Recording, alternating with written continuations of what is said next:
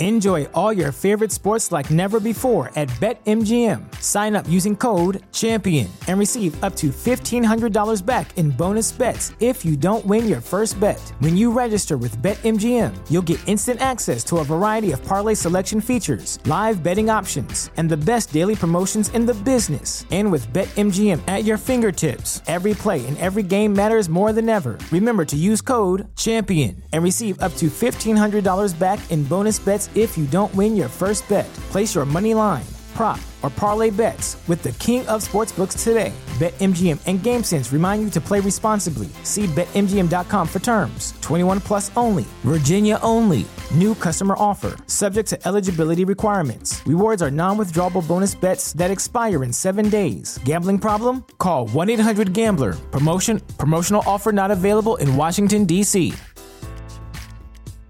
At Parker, our purpose is simple. We want to make the world a better place by working more efficiently, by using more sustainable practices, by developing better technologies. We keep moving forward. With each new idea, innovation, and partnership, we're one step closer to fulfilling our purpose every single day. To find out more, visit parker.com/purpose. Parker, engineering your success.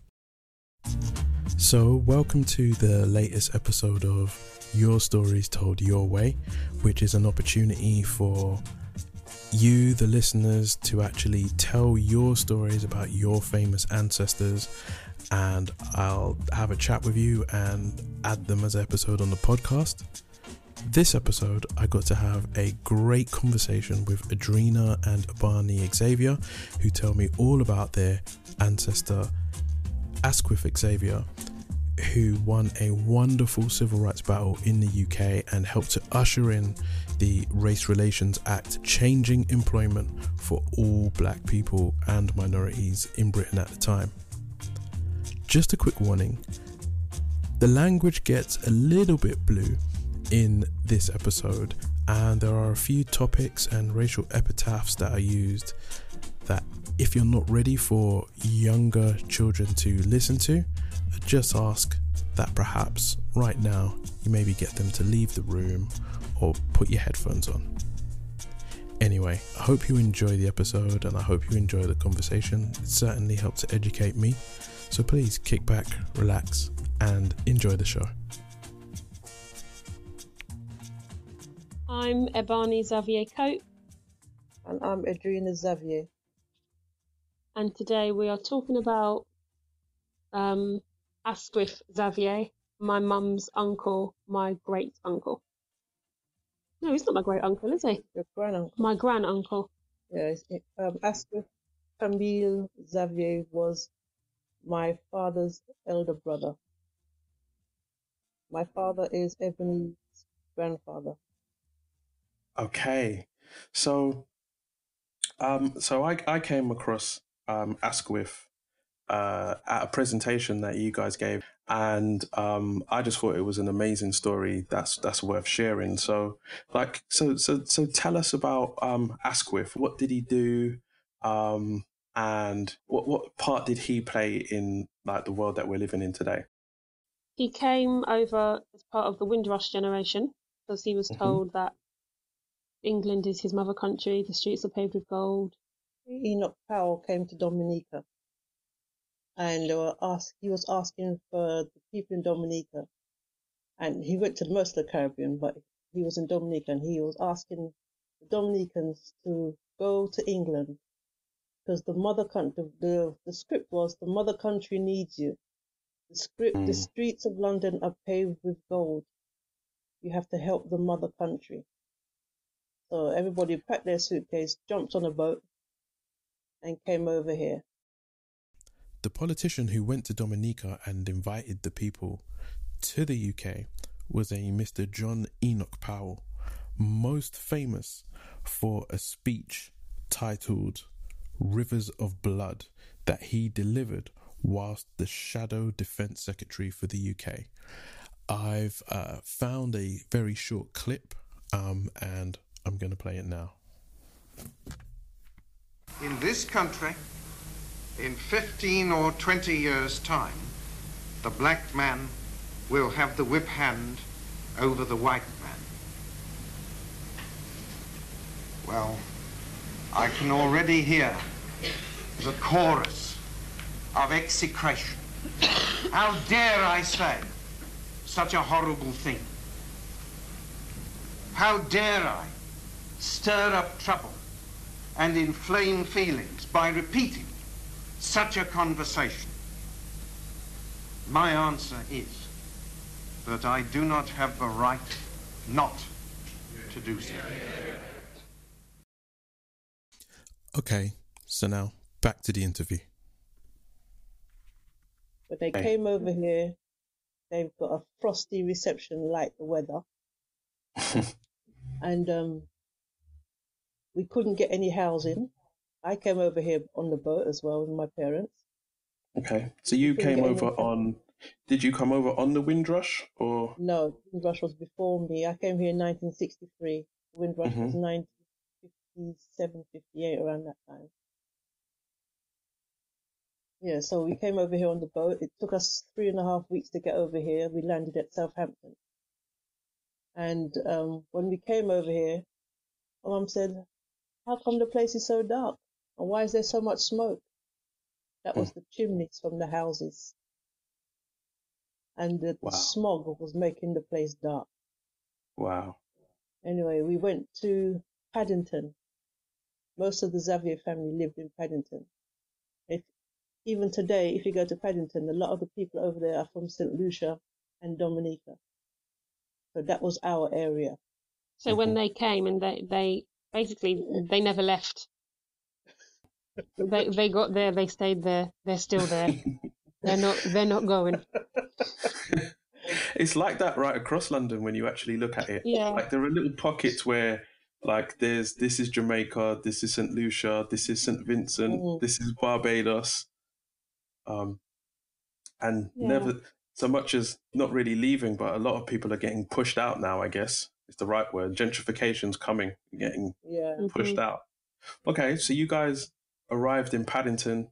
The the X clan, the Xaviers, arrived in Paddington and took over with the rest of Little Dominica. Um, so when Yeah. you when you got here, like you know, kind of what happened? The reception was frosty, like the weather. Um, Yep, what really took place bad. then? Oh, um, my father and his brother and sister came over here before me and my mum did. And they got a house. We were rented a house. So, Uncle Asquith lived in the top floor. Then their sister lived on the next floor down. Mhm. We lived on the next floor down. and Mm. um, another family member lived on in the basement. That was in St Stephen Gardens in Paddington, in Notting Got that. Hill. Yeah, there were mansion um, houses. Mhm. So they had the high ceilings and the high floorboards, um, the, the high skirting boards. So they were they were they're grand now. They weren't grand then. Okay. So we had, I think it was one room. Yeah. So we had one room, and it was my mum and dad, my two brothers, and myself. And then In as soon as my mum came over here, she fell pregnant. She hadn't seen my dad for two, two, two and a half years. the family grew quick. yes, that, that, it was a full stop after my sister though. We came Okay. here um November 1963, and my sister was born September 1964. So you know, mum, mum was pregnant, boy. But so it was the six of us in one room. My mum just bought a curtain, and this piece was the children's side. That piece was her side, and then there was another big piece, and that was the front room. wow. So that's how it was. And um, we eventually moved, and um,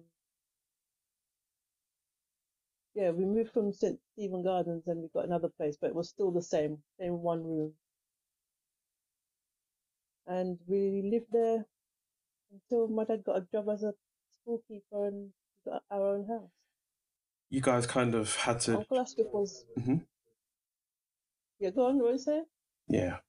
And so, so you were just about to talk about Uncle Asquith. He, um, he, I think he worked in the Wall's ice cream factory at first hmm until he got the job in um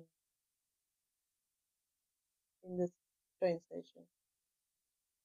Okay, so he started working um, in the train station. So, which train station did he, he did he work in, and, and how did he get the job, and how was it when he started? I mean, you said the reception in the country was frosty. Was he welcomed? Was he welcomed in on the trains? You must be joking. I think he started off as a cleaner or a porter. Mhm. He was working at Marylebone Station, and um, think that time all the dignitaries used to come through Marylebone Station, and when they came through the station, they would give them a day off because they didn't want no no dark skinned people Mm. be there when the Queen or the Queen family come come to get their plate, their train to go wherever they're going. And um, he got fed up with that, and a job came up at Euston, and um, he applied for it, and they turned him down, Wow. and that's where the fight started. Okay, so I remember y- him- you know, so so so why did they why did they turn him down? And, and you sorry, you're just about to, to say, and that's where the fight started. Like, why did they turn him down, and, and, and what happened after that point? They never had no reason to turn him down. They turned him down because he was black. And at Mm. that time, there was no um, people of color as a station guard welcoming, you know, like how the people are at the barriers now, how they tell you to go to platform this and platform that and ask questions. Black people didn't do that that time. Mm. Black people were just a cleaner. Or they would collect the cases to put on the trains, but they wouldn't be, they wouldn't have that important role to speak to the public. So when he applied for the job, he had all the, the qualifications that they asked for, but they still turned him down. I, I remember him saying to my mum, I'm going to fling my hand, and when I fling my hand, they'll see what I'm talking about. When he says fling his hand up, he's going to write letters of complaint and he's going to take it further. Okay, so flinging his hand didn't mean he was going to hit anybody. fight, No attacking was no, taking place. He was he was going to use words Power rather than fists. The power of the pen. of the pen. So um, Okay. That's how all this thing came about. Until Okay. he um, he got the job, but after he got the job, he was racially abused. He got a lot of threatening letters, threatening to kill him. He had to have police escort, and eventually he had to move house. And that's how he ended up in Chatham. Oh yeah, and, we, and his um family are still in Chatham. Most of them are still in Chatham in Kent. Okay. So they actually eventually would like they had to move from Paddington from you know the the the home that you'd come to. ju- What for safety? Yeah, he moved from Paddington to Chelsea. hmm from place. And from there, that was temporary. And from there, they moved into Chatham. They bought the house in Chatham. Hmm. And so, you know, like I think looking at it from today, especially from today's point of view, like you look at the the, the, the guards and the ticket inspectors and the people who help you on the platform and, and if you've ever traveled in London, it is super multicultural. But Yeah. Yeah. going back to that time then, like we are literally talking about a world and it's not that far ago. I mean, what are we talking about? 66, Really 66. 67, Yeah. 67 you know england had what just won the world cup. Um hmm so we're talking what 40 50 years ago not not long ago. This is living memory here. And there were no like the black people were only allowed to be cleaners. And there were no black guards. Like i'm just trying to visualize a world where i wake up and i'm making my journey to work and i get to the train station or on the buses and there's no black people I turn on the TV and there's no black people. I open up the newspaper and there's no black people. And as much as we're still kind of fighting that fight for representation now, Mhm. it almost blows my mind to think that there was a time when that that of the beginning of that fight here in the UK. Mm-hmm. Because I, I don't I think because of people like Asquith, I never had to grow up in that in that environment, not in London anyway. I never had to grow up in an environment where I didn't actually see people who looked like me around me. I was born in Brixton. Um, you, you know, everybody, my, my dad had a record shop in Brixton. Everybody I knew who was working was of color or Caribbean. There was mixture in the school. But it's funny to think that only a few years earlier that that whole world just didn't exist. Hmm and I think it's quite a it's quite a huge thing, and it's something you should be really proud of. Um, because we talk about Rosa Parks in the US, what she did um, by sitting on a bus, but I think to some degree, like what Asquith has done by using by taking action and use what, what's the phrase? What was the phrase you used? Throwing hands, Yeah, right? Oh, by yeah. throwing his hand and and using the power of the pen is just is almost just as important. I mean, after Yeah. he kind of got his his job and moved forward, did things change on the rails, or or did or was he the only one? There was an Irishman Yeah. because you know Okay. the sign was no blacks, no dogs, no Irish, hmm or something along those lines. yeah. And Yeah. he, Uncle Asquith, was the um, the Irishman was like his apprentice Yeah. kind of thing.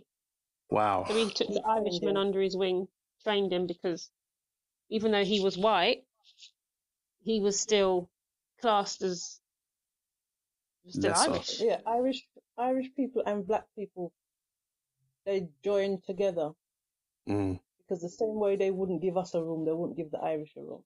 mm. Yeah, so they had a lot of problem as well. I think they came over here after the, the potato famine around Yeah. the same time as when we came over here. And then because of Uncle So- Asquith's fight, um, what was the what was changed? The colour bar came into play. Yeah, which is um, the act that says you cannot not give someone a job based on the colour of their skin. the Race Relations Act. Yep, the ra- then from that we got the Race Relations Act. So again, so going back to what I'm saying, like he his act directly influenced the law, like and Yeah. and we can't kind of we shouldn't really um, play that down because once you change the law, that now means that like his act gave the rest of us and those who came after him the legal right to apply Yeah. for these jobs and the expectation to get them as long Yeah. as we are qualified. Right. Yep. Wow, that's amazing. I mean, I, I, like I said uh, um, when we were talking earlier, I, I came across this story at a Black History presentation that you guys did, and I also saw um, you guys were featured on on television as well, weren't you? You're on the BBC talking about this. How, how how how did that come about, and how did you find that experience? I got a phone call from this woman saying that she wanted to interview me. So I got my back up. I said, who's this white woman calling me? I don't know why she wanted to interview. so um, I put the phone down on her and she called me back and said, Oh, I think we were cut off. And then she, she started to explain. she started to explain. She got in touch with my cousin, Uncle Asquith's daughter. hmm Um, she said she told her to call my cousin Adrina. She knows more about it because she's around them times. I was. Mum is like the um Xavier family Historian. encyclopedia. She knows Okay. all things Xavier. So, so, so they called you. The one show called you. You hung up. They called back.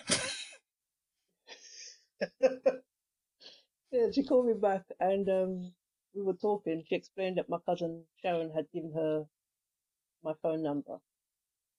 And she told me what she wanted to do and that she wanted to meet up with us. So myself and a few of my cousins um, met up with her. When she says cousins, she means Uncle Asquith's children. No, Mhm. Auntie Ola children as well. Oh, okay. son. Well, a few of the first cousins. Um, they took us to a hotel in Chatham. Really nice hotel, five star treatment, and then they did the um, presentation on the show. This next clip is just a short clip from the one show that was shown on the BBC uh, where Adrena actually got to see a plaque honouring Asquith. We've persuaded Network Rail to honour him permanently in the heart of the station. I've got a little something, a little surprise to show you all. If you want to pull back this curtain. Right, so yeah, this plaque is going to stand here now for your father's legacy. No, you're welcome. Thank you.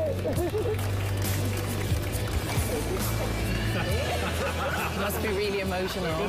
It's indescribable. When we came in there, I think it knocked, a, it knocked us all sides. I'm very happy today. I'm very pleased this happened. Oh. Thank you. Asquith Xavier's fight helped to make all forms of discrimination in the workplace illegal. His is a name that we should all know.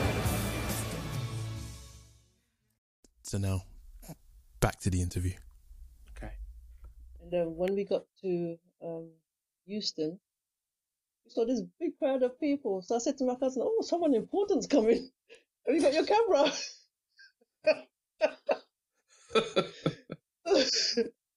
anyway, we're following the crowd now. And the woman says, Can you just go around to, the left? We went round to the left and we saw this um this um black um curtain. Yeah. And we stand up there thinking, What's going on? Then they pulled the curtain and it was my uncle's plaque. That was really Oh. fearful. But I remember all the things that he went through. How he used to have to run home from Euston. We used to live in Kentish Town. Mm. So he would leave Euston Station when he had his late shift. And there was no no transport those times after certain times. So we'd have to walk from Euston Station to Kentish Town where we live. Yeah. And it just brought, brought everything back. And that's where Mum met um, the Irish The Irish apprentice. guy, yeah. You He actually got to meet him. Yeah. Yeah, he came. Put his phone number somewhere as well. He- What number? Wow. And and what was that like? Well, when he saw the, the plaque as well, and he saw all of us, he was in tears because he said um, he couldn't get a job, and it was my uncle that took him under his wing and and told him what to do, what to write, what to say, until he got the job. And I think now he's um he's a rep for the RM RMT Wow. Royal that, that Railwaymen's Union. He was Yeah. for that for a while. Yeah. Uh, So so so so let me get this straight. So so the apprentice who started, it wasn't just like a, the the apprentice had to fight to be an apprentice, and then you know your your uncle then had to coach him through and how to and so what he also had to write letters and so forth in order to to get where he wanted to get to. It wasn't just a straight walk through. No, it wasn't. No, he's Irish. Isn't it? No, no blacks, no dogs, no Irish. Yeah.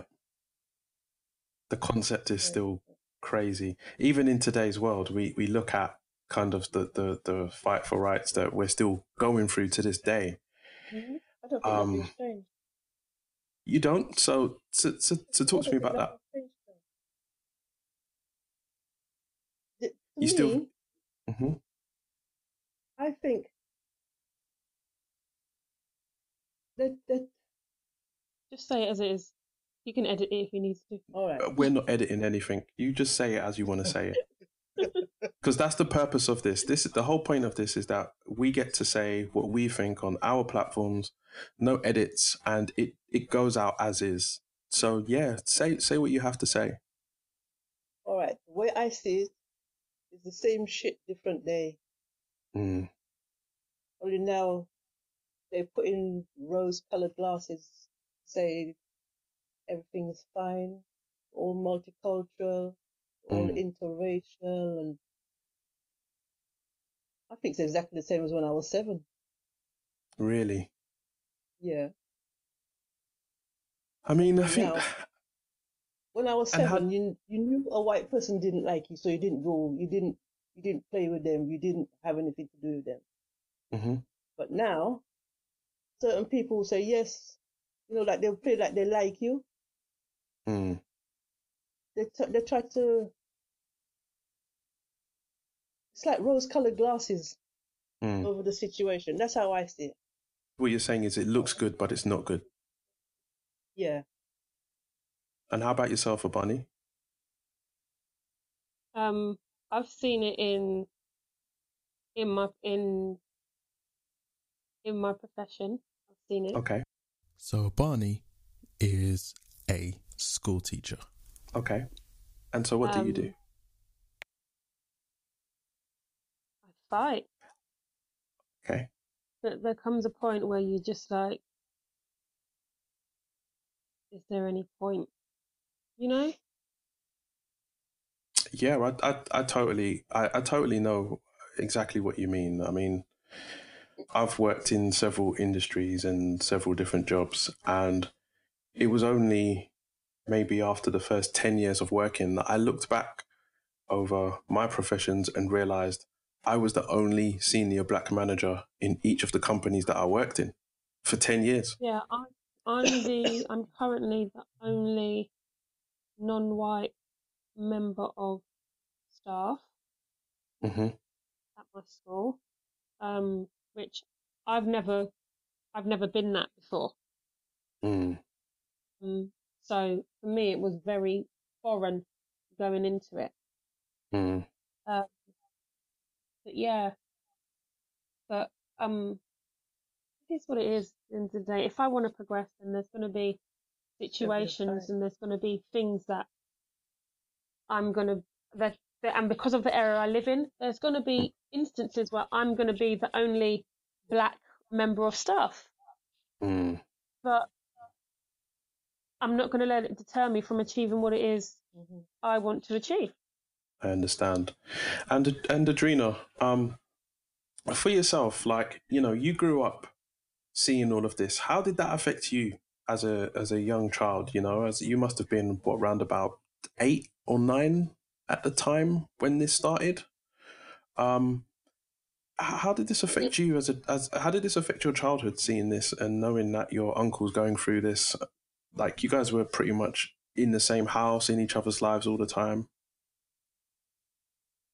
When I was younger, I'm gonna, I'm gonna say it as it is, okay? Mhm, When I was younger, I didn't have white people.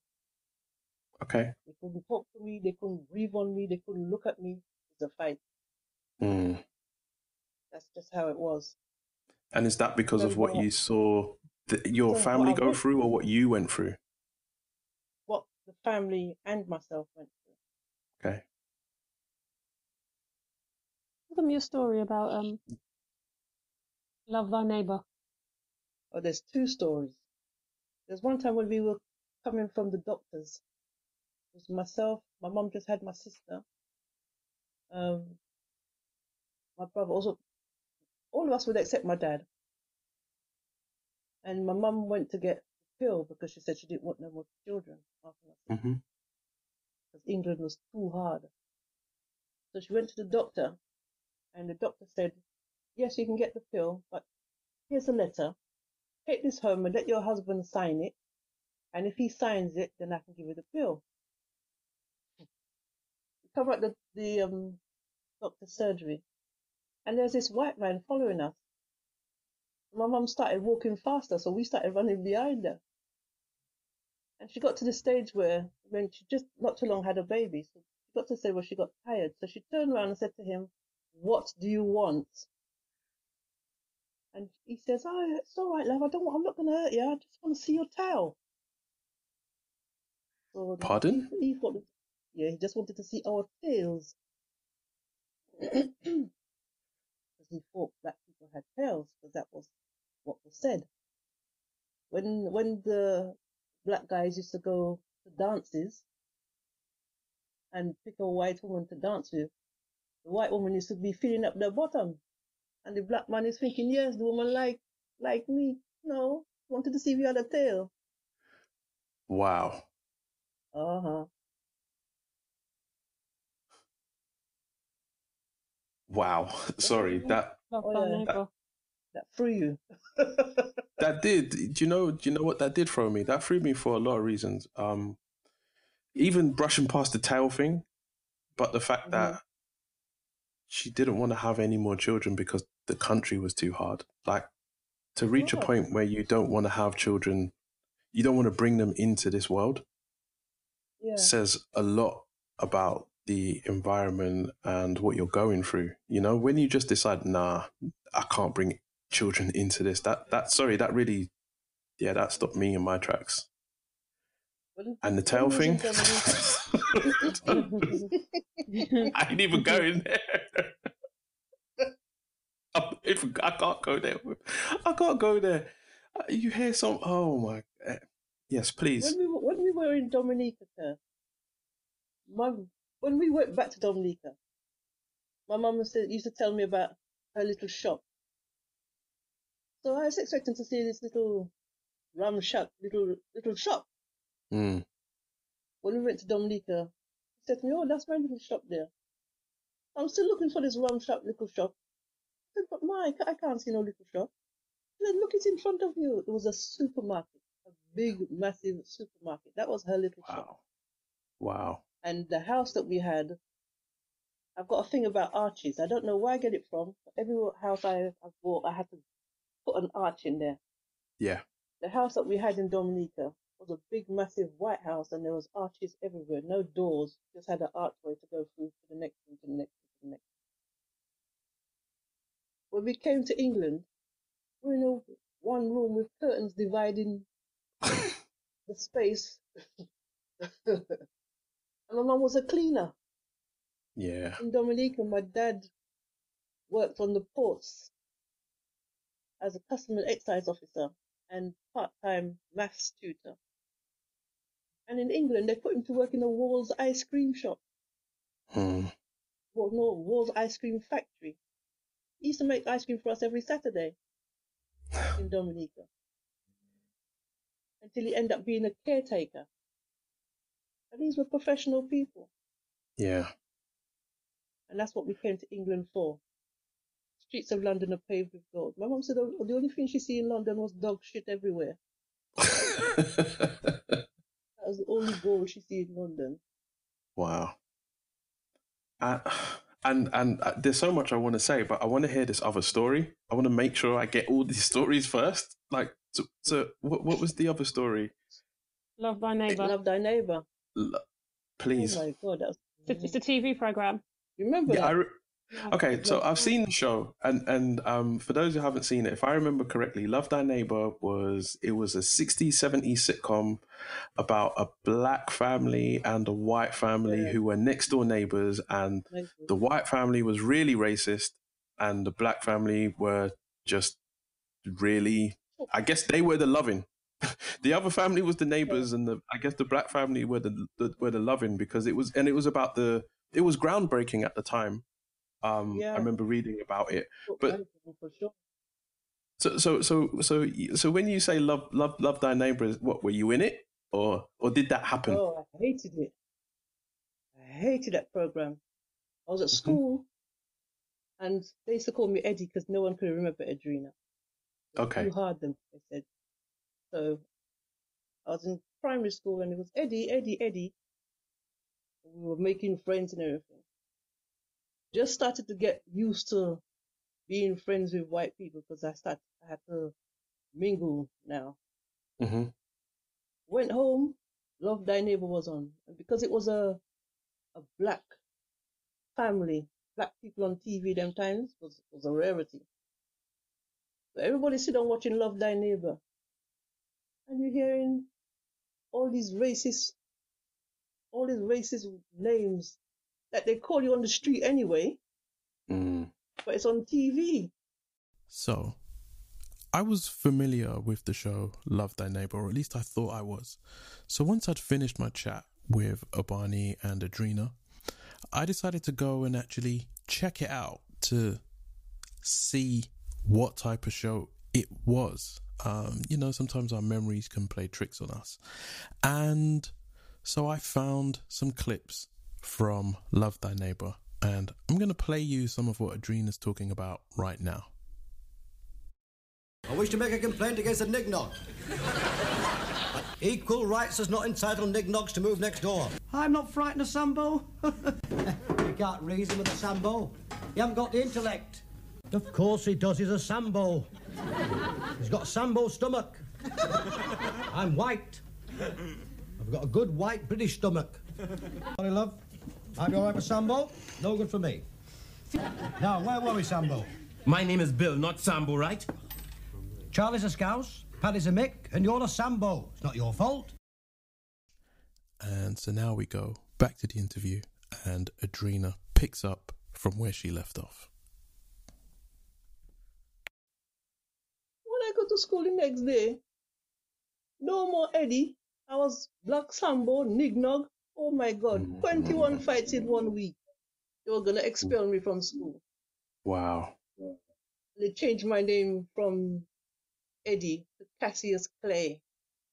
I hate that program. It's funny you say that because uh, something similar happened when I was at school, and um, I never forget it. Like I, I went to I went to school, and the school was they, the, the the school had just converted from well, it was an old grammar school, um, so it's quite hard to get into, and, and I'd got into the school. We had to fight to get me into the school anyway. I had the best um, exam results for the year, like at my 11 plus, I had the best exam results for the year in the whole borough, right? And they still rejected me from the school. And um, I remember my mum fought to, to again, now, I'm never going to forget that phrase now. She had to throw hands, right?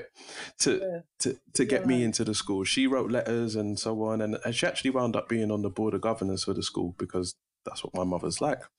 Um, and um, I never forget that one one week, I think Roots came on British television. Oh my God, that's another story.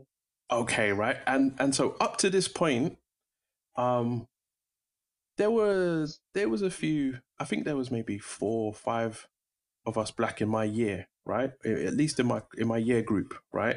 And um, there was a couple in the year above, and a few more in the year below, and everybody kind of mingled. You had the black kids and the Irish kids and the Indian kids and and some white kids and so forth. But I never forget the day after Roots came on TV, you literally saw the the, the color lines form. Like people Yeah. who didn't talk to each other, everybody just formed up. And um my history teacher, um, I won't say his name, but and he was also the head of year at the time he uh, he he uh, this is where you see the old colonial attitude come into play it was almost like he was like right i need to i need to quieten the natives he kind of had that attitude and i remember him coming out and giving a speech about a certain television show and then finishing the speech off by saying and remember everybody that it was africans who sold you. And that was the end of it. The alarm bell rang and that was off the class. And we were like what? What the hell? And a little bit like you're saying, like after that, everybody's name changed, and fights broke out, and there there was there were arguments, and people who were friends before weren't friends anymore, and all sorts. So now that you say it about things not changing, like I- think we probably find that uh, each generation has a similar story where some of these TV programs that come out that seem to do good are actually just reinforcing old stereotypes and handing them to new generations. Yeah. Yeah.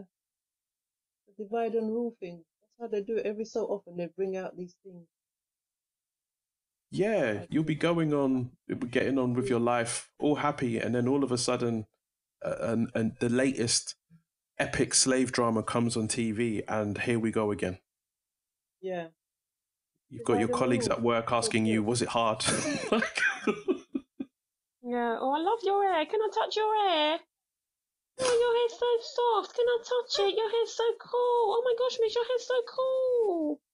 So b- before this descends and goes somewhere, and go somewhere, and go somewhere I hadn't intended, um, I do just want to ask, like, um, so you know, so so for people who are are listening to this, um, especially I want to ask you, like, you know, you went through your experiences in the UK. You saw your your um, your ancestor go through his experiences in the UK.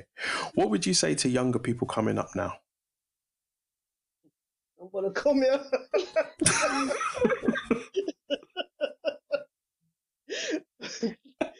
when I see when I see adults from the Caribbean come up here and they complaining, I always say to them, Did you read any books? You don't know what England was like before you come up here. Mm. You had a choice. I didn't have no choice. When I came up here, it was on a boat and I was three and a half. I never had no choice. So shut up complaining because you knew what you was coming into.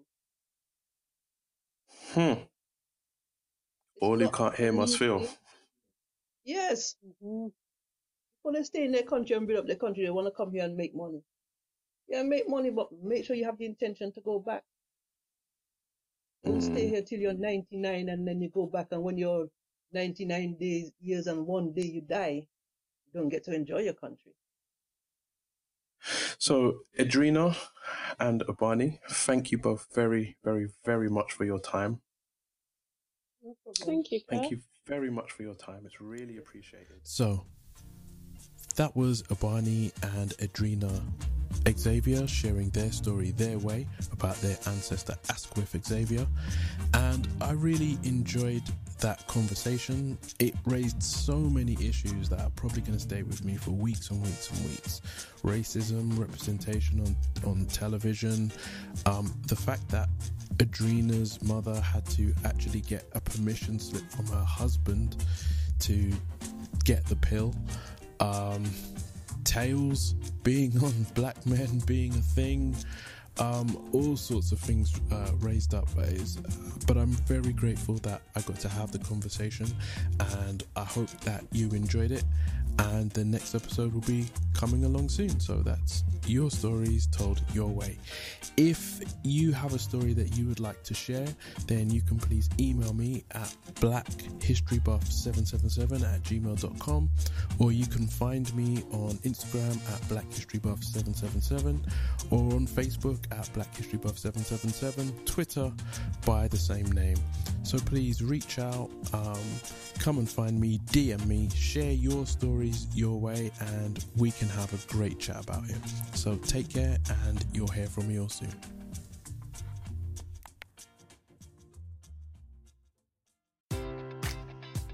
Enjoy all your favorite sports like never before at BetMGM. Sign up using code CHAMPION and receive up to $1,500 back in bonus bets if you don't win your first bet. When you register with BetMGM, you'll get instant access to a variety of parlay selection features, live betting options, and the best daily promotions in the business. And with BetMGM at your fingertips, every play and every game matters more than ever. Remember to use code CHAMPION and receive up to $1,500 back in bonus bets if you don't win your first bet. Place your money line, prop, or parlay bets with the king of sportsbooks today. BetMGM and GameSense remind you to play responsibly. See BetMGM.com for terms. 21 plus only. Virginia only. New customer offer. Subject to eligibility requirements. Rewards are non withdrawable bonus bets that expire in seven days. Gambling problem? Call 1 800 Gambler. Promotion, promotional offer not available in Washington, D.C.